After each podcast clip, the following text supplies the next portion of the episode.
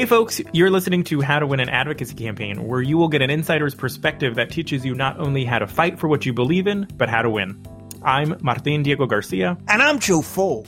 And you can find us at CMPWRKSHP on Twitter or at the Campaign Workshop on Instagram.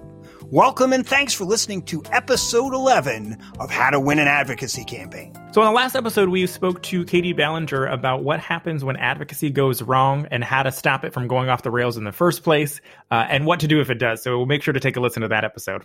Yeah, and today, Martine, we'll dive into what it takes to plan and run an effective lobbying campaign as part of your advocacy strategy and how you can move legislators and decision makers to move your issue up in the hierarchy and get real results for your community.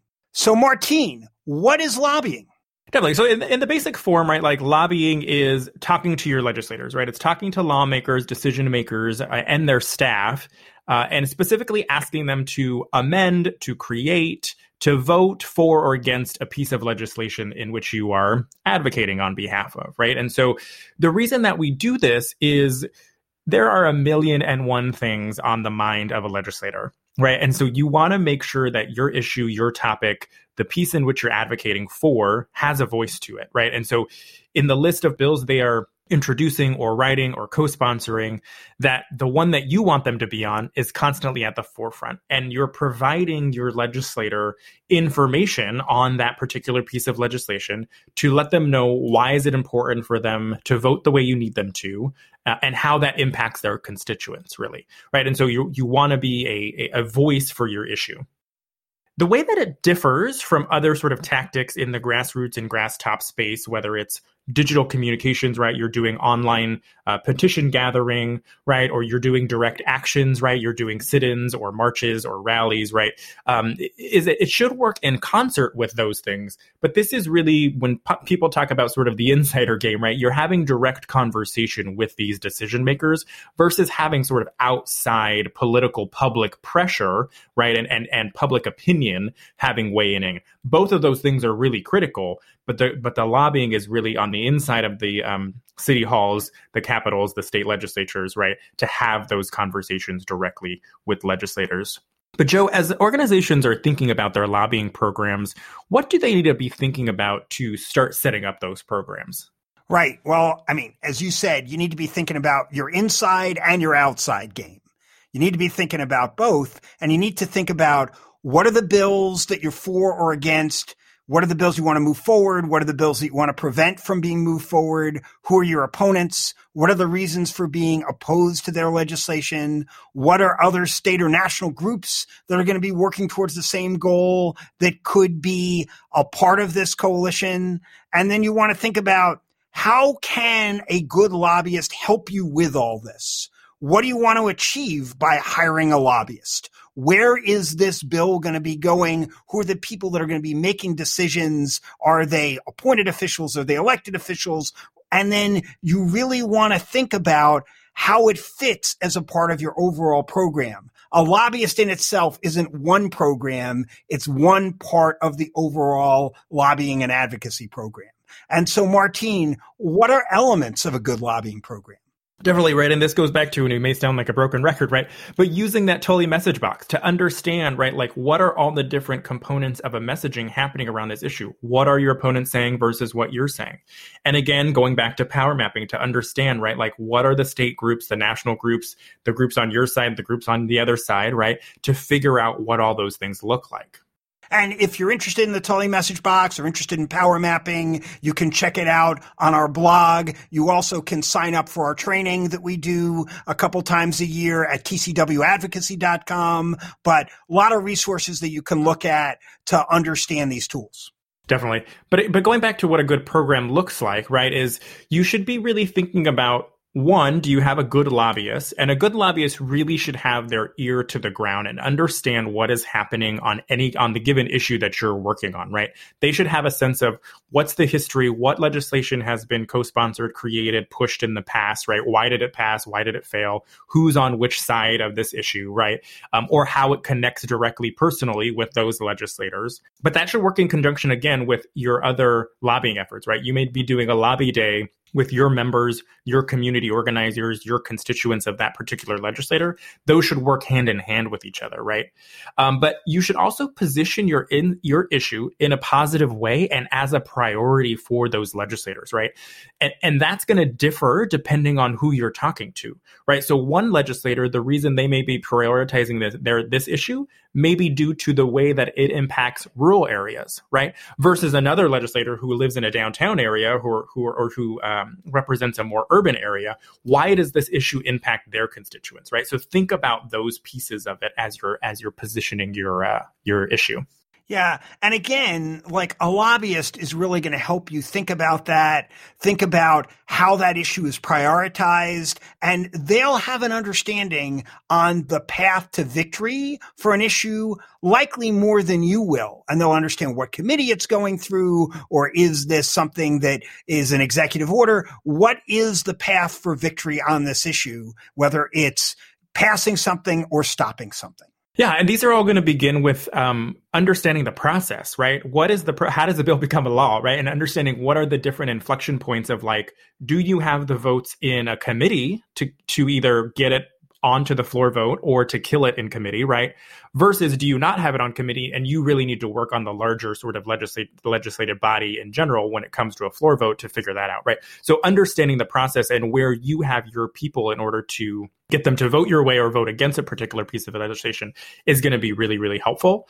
Um, and I think that goes to building your coalition and making sure your coalition agrees on the messaging, the talking points, how you're pushing it, who you're targeting, all of those different assets and pieces um, before jumping into hiring the particular lobbyist, but also understanding what your lobby program is going to look like. So, as we talk about hiring a particular lobbyist, Joe, uh, who should an organization choose as their lobbyist? What really qualifies a person to be a lobbyist? So the first thing is you're, I'll get to the choosing first and then I can talk about who these lobbyists are and qualifications. But First is you want to really think about what is the issue you're lobbying on? What is the body you're lobbying? Are these Republican elected officials? Are these Democratic elected officials? You want to think about that. Different lobbyists have different connections. They also have a understanding of policy of one specific type of policy, maybe one specific committee on the Hill. Some lobbyists specialize very much in tax policy or on a specific issue. So you want to think about that.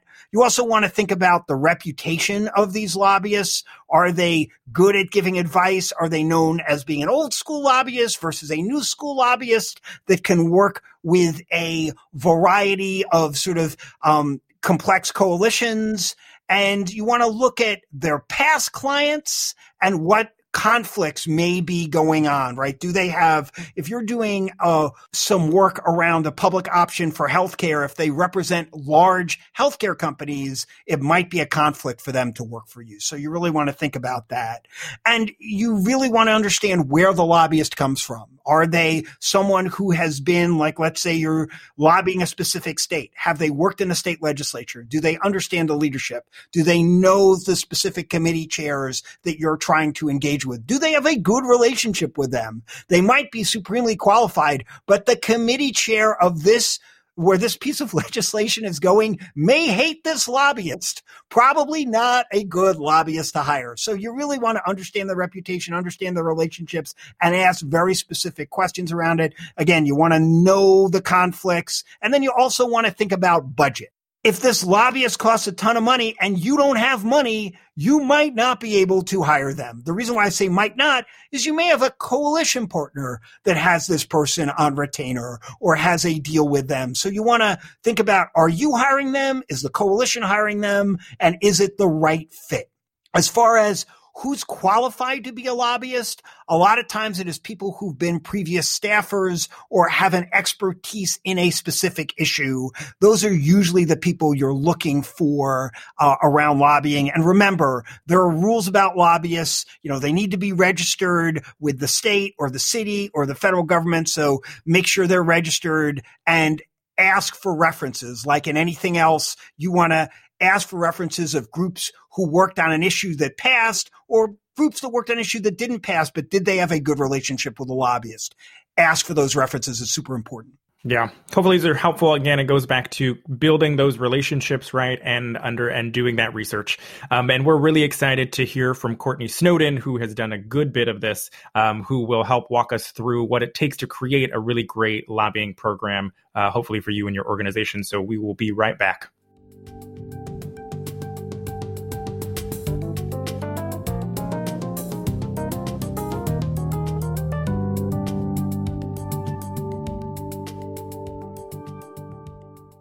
And we're back.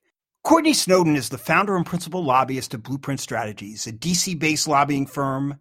Prior to that, she was an in house lobbyist, the deputy mayor for greater economic opportunity, was a candidate for the Washington, D.C. Council, a principal at the Raben Group, she lobbied for clients such as Google, MasterCard, National Education Association, National Urban League. She was also a senior lobbyist for the National PTA, chair of the National Coalition for Public Education, and the National Policy Manager for the Gay, Lesbian, and Straight Education Network.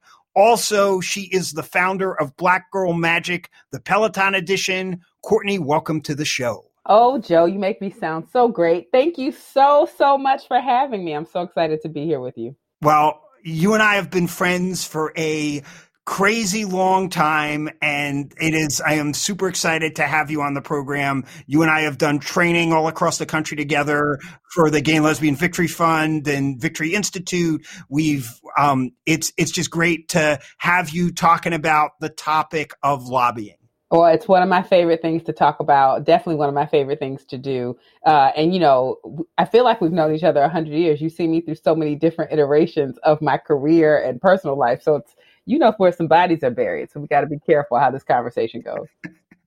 well, I mean, I also think like the reason to have you on the program, there's a lot to learn from. You have seen sort of this, this issue. You've seen lobbying from many different sides. And I think it's really important for our audience to understand it. So, um, start first with what do you think are three misconceptions about lobbying? Oh, I, I feel like there's so many misconceptions about lobbying if people actually know what it is at all, right? Um, but most people think that only corporations have lobbyists, that they're sitting in sort of smoke filled back rooms with big glasses of whiskey, um, doing sort of things that are just untoward uh, to, um, I guess, undermine the American people or harm the American people or somehow pass laws that are only in the interest of business. And then I think the other big misconception, which is sort of implied in some of the other stuff I said, is that lobbying is a bad thing, that there's something unethical or wrong about it. And I think those things, you know, even for a long time when I would tell people what I did for a living and I'd say, oh, I'm a lobbyist and I do it with great pride, they would uh, turn their nose up or have a really, really strong reaction um, to what is, I think, a very noble profession. So, all right. So, first, let's start with the big obvious question What does a lobbyist do? Yeah, it's the right question. So, all a lobbyist does is advocate on behalf of a set of issues or people before elected officials um, who have an ability to change policy and laws. Uh, or administration officials, like in the White House or at the mayoral level or uh, for governor. Uh, so literally all they are are people who organize information, share information with elected officials and urge them to make policy change uh, in one direction or another. So you, when you read my bio, you mentioned I, I lobby for the National PTA. I remember telling a friend that it's like, the National PTA has lobbyists? Of course they have lobbyists. They care deeply about education policy. They want to see education policy positively um, impacted with uh, with parents, teachers, uh, and, and students in mind. And so they work every day to come up with a policy agenda and to move policy throughout Congress and in state houses and state senates across the country um, to make sure that kids have access to high quality education. Who can argue with that? Yeah, but I mean, you you mentioned right. You started out by when when I asked like three misconceptions. Yeah. There's that negative stigma that often people have about lobbyists. Why do you think that exists? two words, Jack Abramoff. I think, you know, here's the reality, right? Jack Abramoff was not a lobbyist, he was a criminal. uh, and that's the real fundamental issue. When you hear negative stories about lobbyists, or when you watch House of Cards and see, well, all the things that you see on House of Cards, right? The reality is those folks are not real lobbyists. Those are people who are doing really unethical, untowards things that are illegal sometimes in my experience, a lobbyist literally works with a group of people who have an interest. Sometimes they're nonprofits, sometimes it's a, a, group of moms, sometimes it's a corporation. But lobbyists are critical to making sure that the legislative process can happen effectively. They become expert in an issue and usually are best and most well positioned to explain the issue and the impact of legislation as it moves through Congress into law. This podcast is about advocacy campaigns. And so, what role do lobbyists play in an advocacy campaign? A really important one, I would say, but not the most important, actually. So, this is the thing. If I was to say I was expert in anything, it would be that I'm expert in moving issue campaigns. That is, taking an issue and working with an entire group of people, advocates, coalitions to see positive change on the legislative front. So, an example of that was my work with the National um, Coalition for Public Education. So, the National Coalition focused on ensuring that that laws are not passed to create publicly funded private school vouchers. Okay.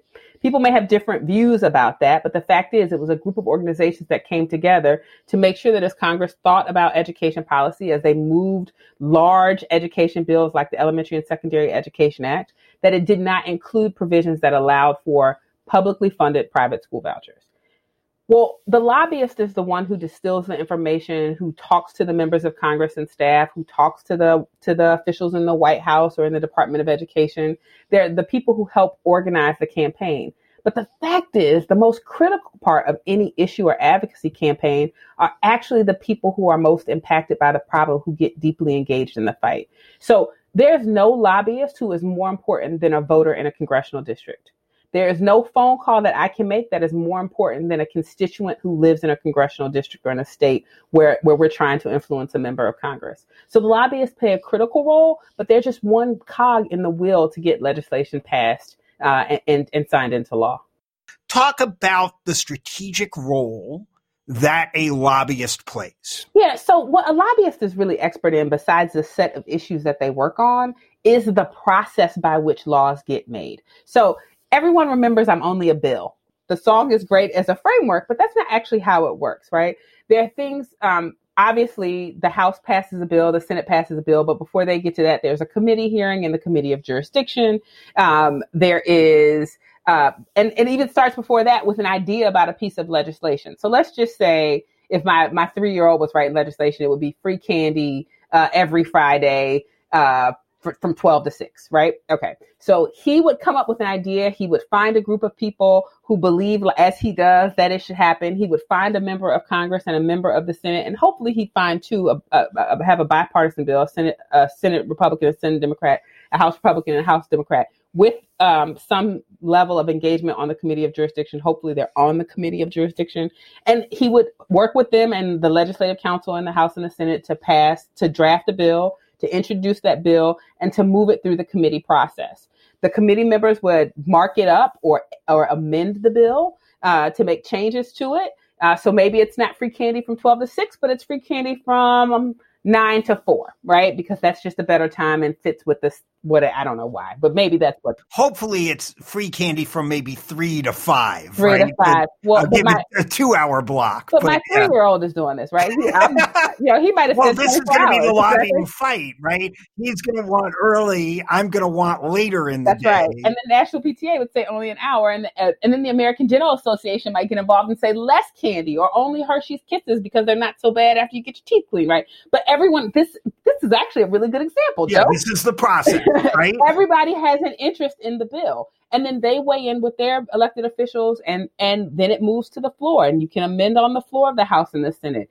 And then if it works and you have a house bill that passes and a senate bill pass, that passes then it gets conference they create one bill and that's the bill that gets that passes and then goes to the president.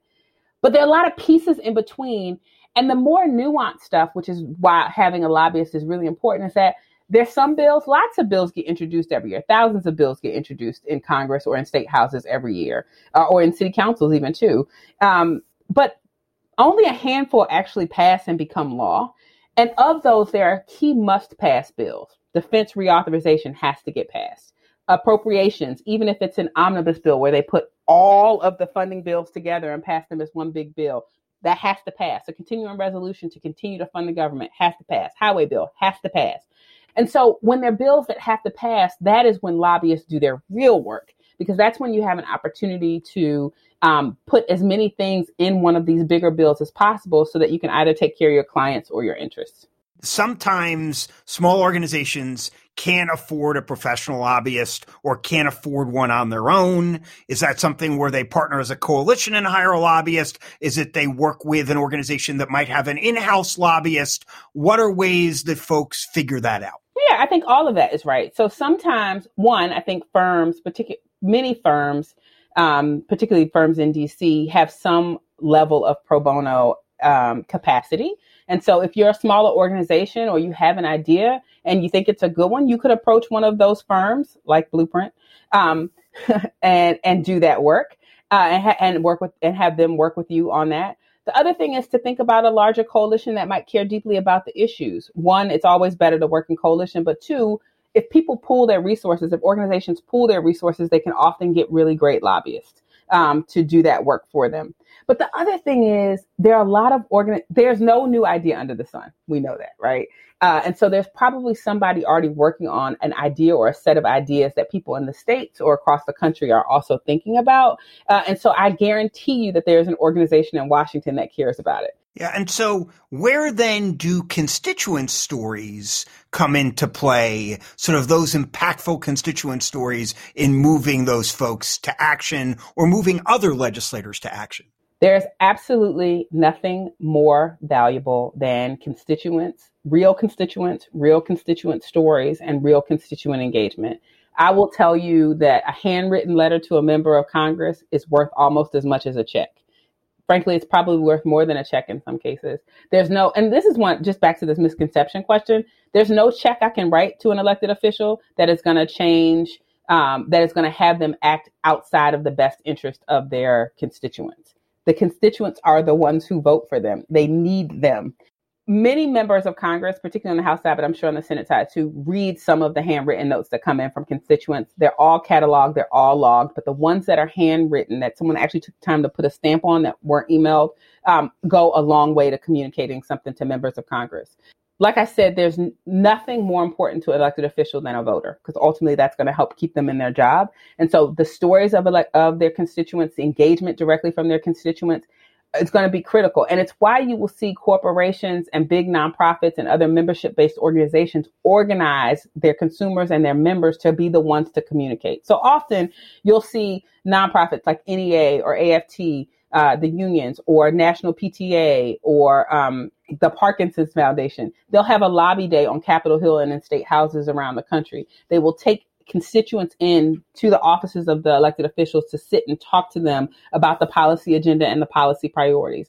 What that should tell you, and what I know for sure, is that means the lobbyist voice, the paid lobbyist voice, is actually one of the least important voices in that context. The actual constituent, the actual voter, the person who lives in the, the district is the person that matters the most. Uh, and so those stories will be used by the elected officials on the, their respective floors when they're te- when they are participating in committee hearings, they will use them for questioning, and sometimes they even invite their constituents to testify on a given issue. So, I guess the point is the headline, and what I'm trying to drive home is that I guarantee it. There's nothing more important than a constituent. All right. Well, a couple more questions on sort of lobbyists and the type of lobbyist you hire. Right, Republican versus Democratic lobbyist. How do you make that decision, Courtney? you got to play on both sides of the aisle in, in, in any elected body. You know, in Congress, you have to have Republicans talking to Republicans, Democrats talking to Democrats, and then there are people who can work both sides of the aisle.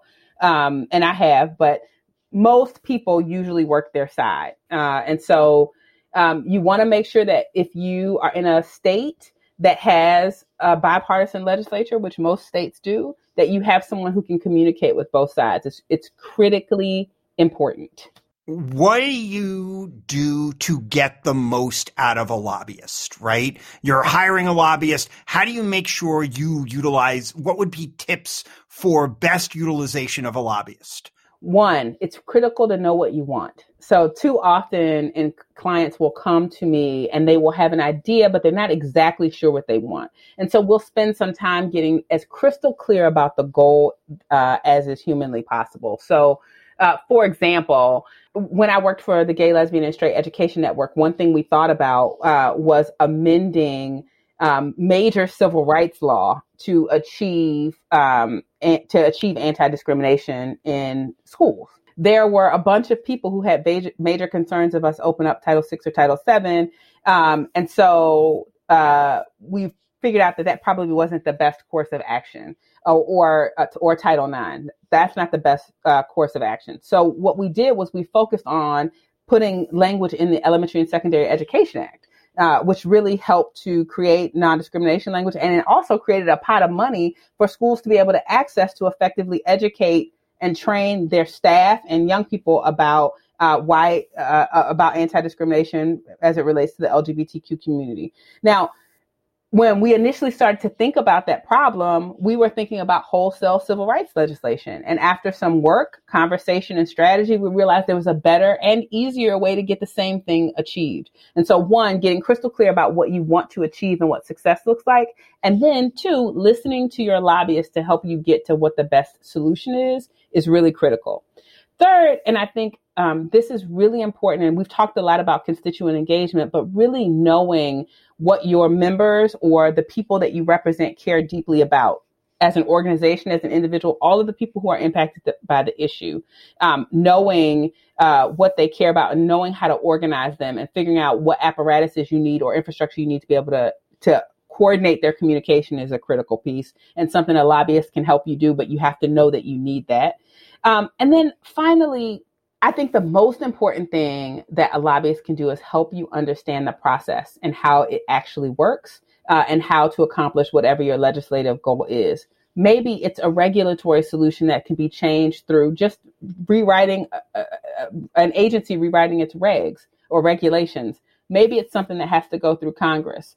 Um, maybe it's something that already exists in some unclear language in an appropriations bill that you can act that you can redirect spending to a thing that is a priority for you but your lobbyist is going to be the person to help you distill some of that. And so knowing what you want being crystal clear uh, about what tools you already have and then listening to your lobbyist about what other tools you might need to build i think are the th- those are the best ways to get exactly what you want. So all right tips on hiring a lobbyist. Hire me. No I'm kidding. Okay well But but I mean, like, can you negotiate on price? What are questions you ask beforehand? Right? Give us like some quick tips on that. Yes, you can always negotiate on price. Smaller firms are typically a little bit more nimble on price. The, like when hiring any um, consultant, and I'm sure Joe has talked about this on previous podcasts, you want to know who you are getting among the firm. Uh, so lots of firms have big shiny names with big well-known names on them, and then you find out two or three months into the relationship that you're actually working with the junior associate who's been off the hill for a year. Um, so you want to make sure you know exactly who you're getting and who's going to be doing doing the work. Um, you want to understand what types of clients they take and how much those clients pay. So there's some firms who only do corporate, who don't take retainers less than thirty thousand dollars a month, and then there's some firms who work only with nonprofits or smaller nonprofits and take five thousand dollar a month retainers.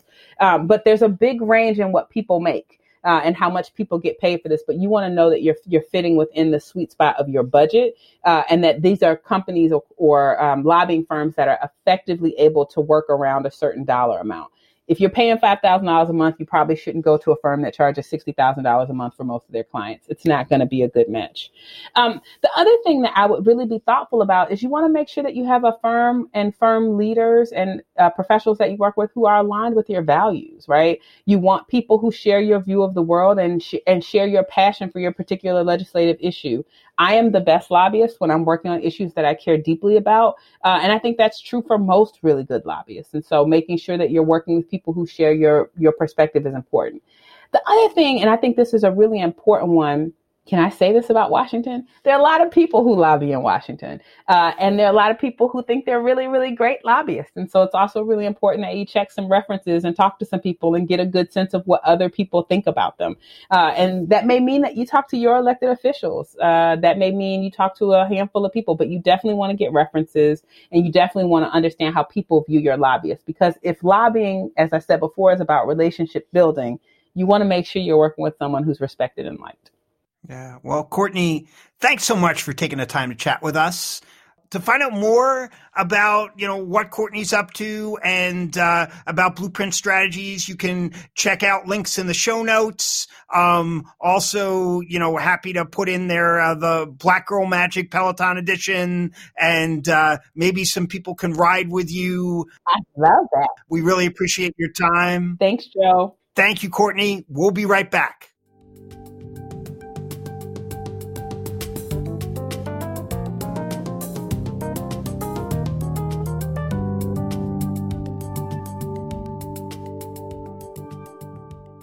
And we're back. Always great hearing Courtney's brilliance and insights. Um, and uh, I think she mentioned a lot of really great things that you should be considering as you're thinking about building out your lobbying program for your advocacy efforts, right? And so I think the first one, right, knowing what success looks like, really defining what victory look like looks like and your primary goal versus your secondary goal, right? How can you continually be building um, to the next the next campaign to the next effort, um, even whether this legislation passes or fails, right?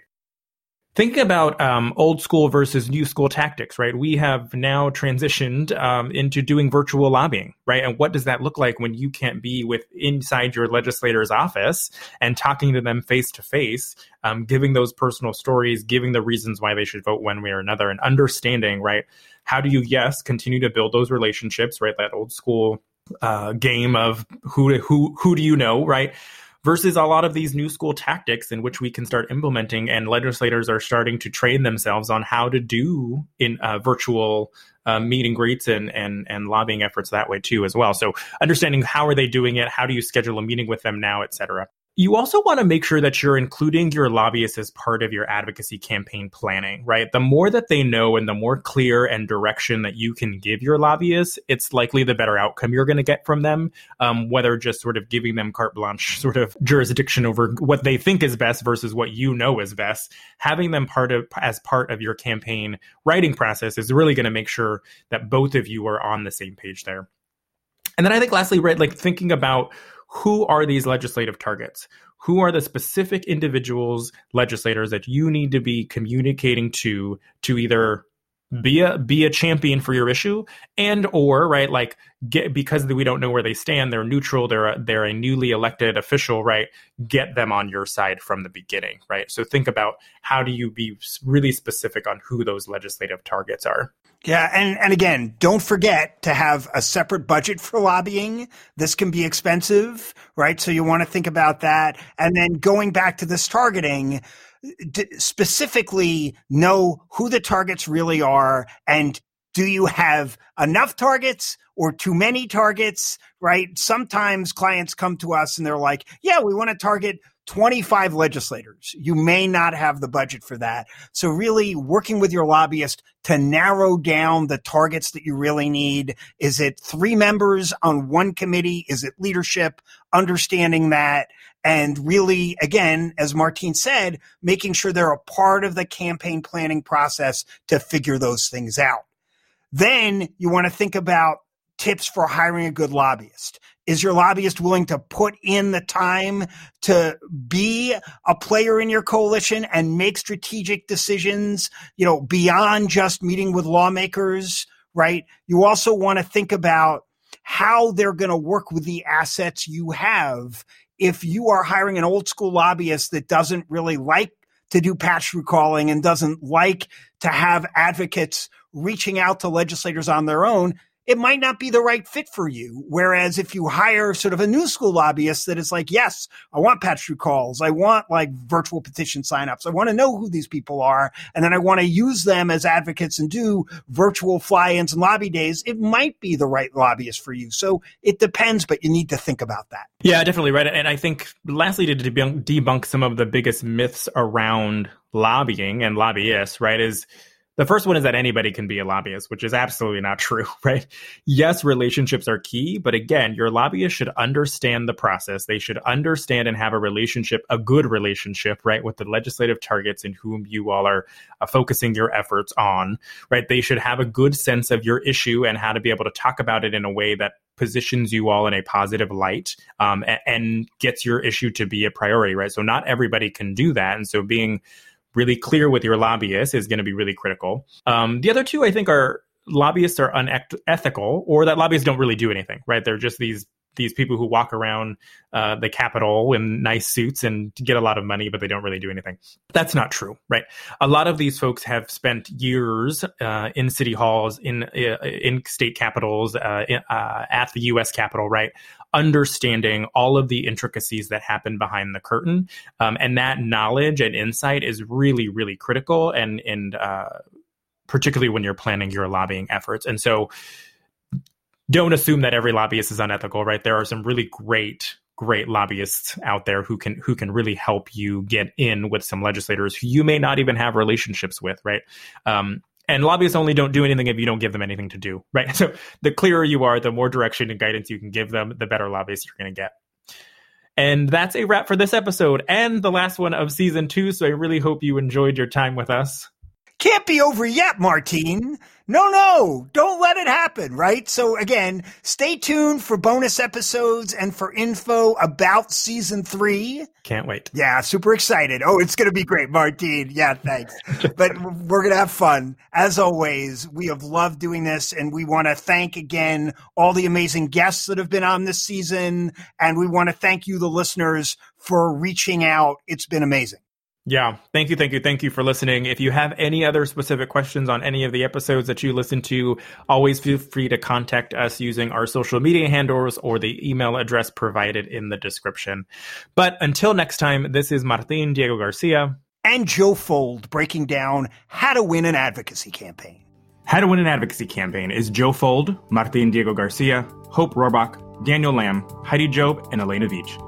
Music by Mike Pinto, sound editing by the Global Startup Movement. Special thanks to the team at the Campaign Workshop. Remember to review, like, and subscribe wherever you get your podcasts.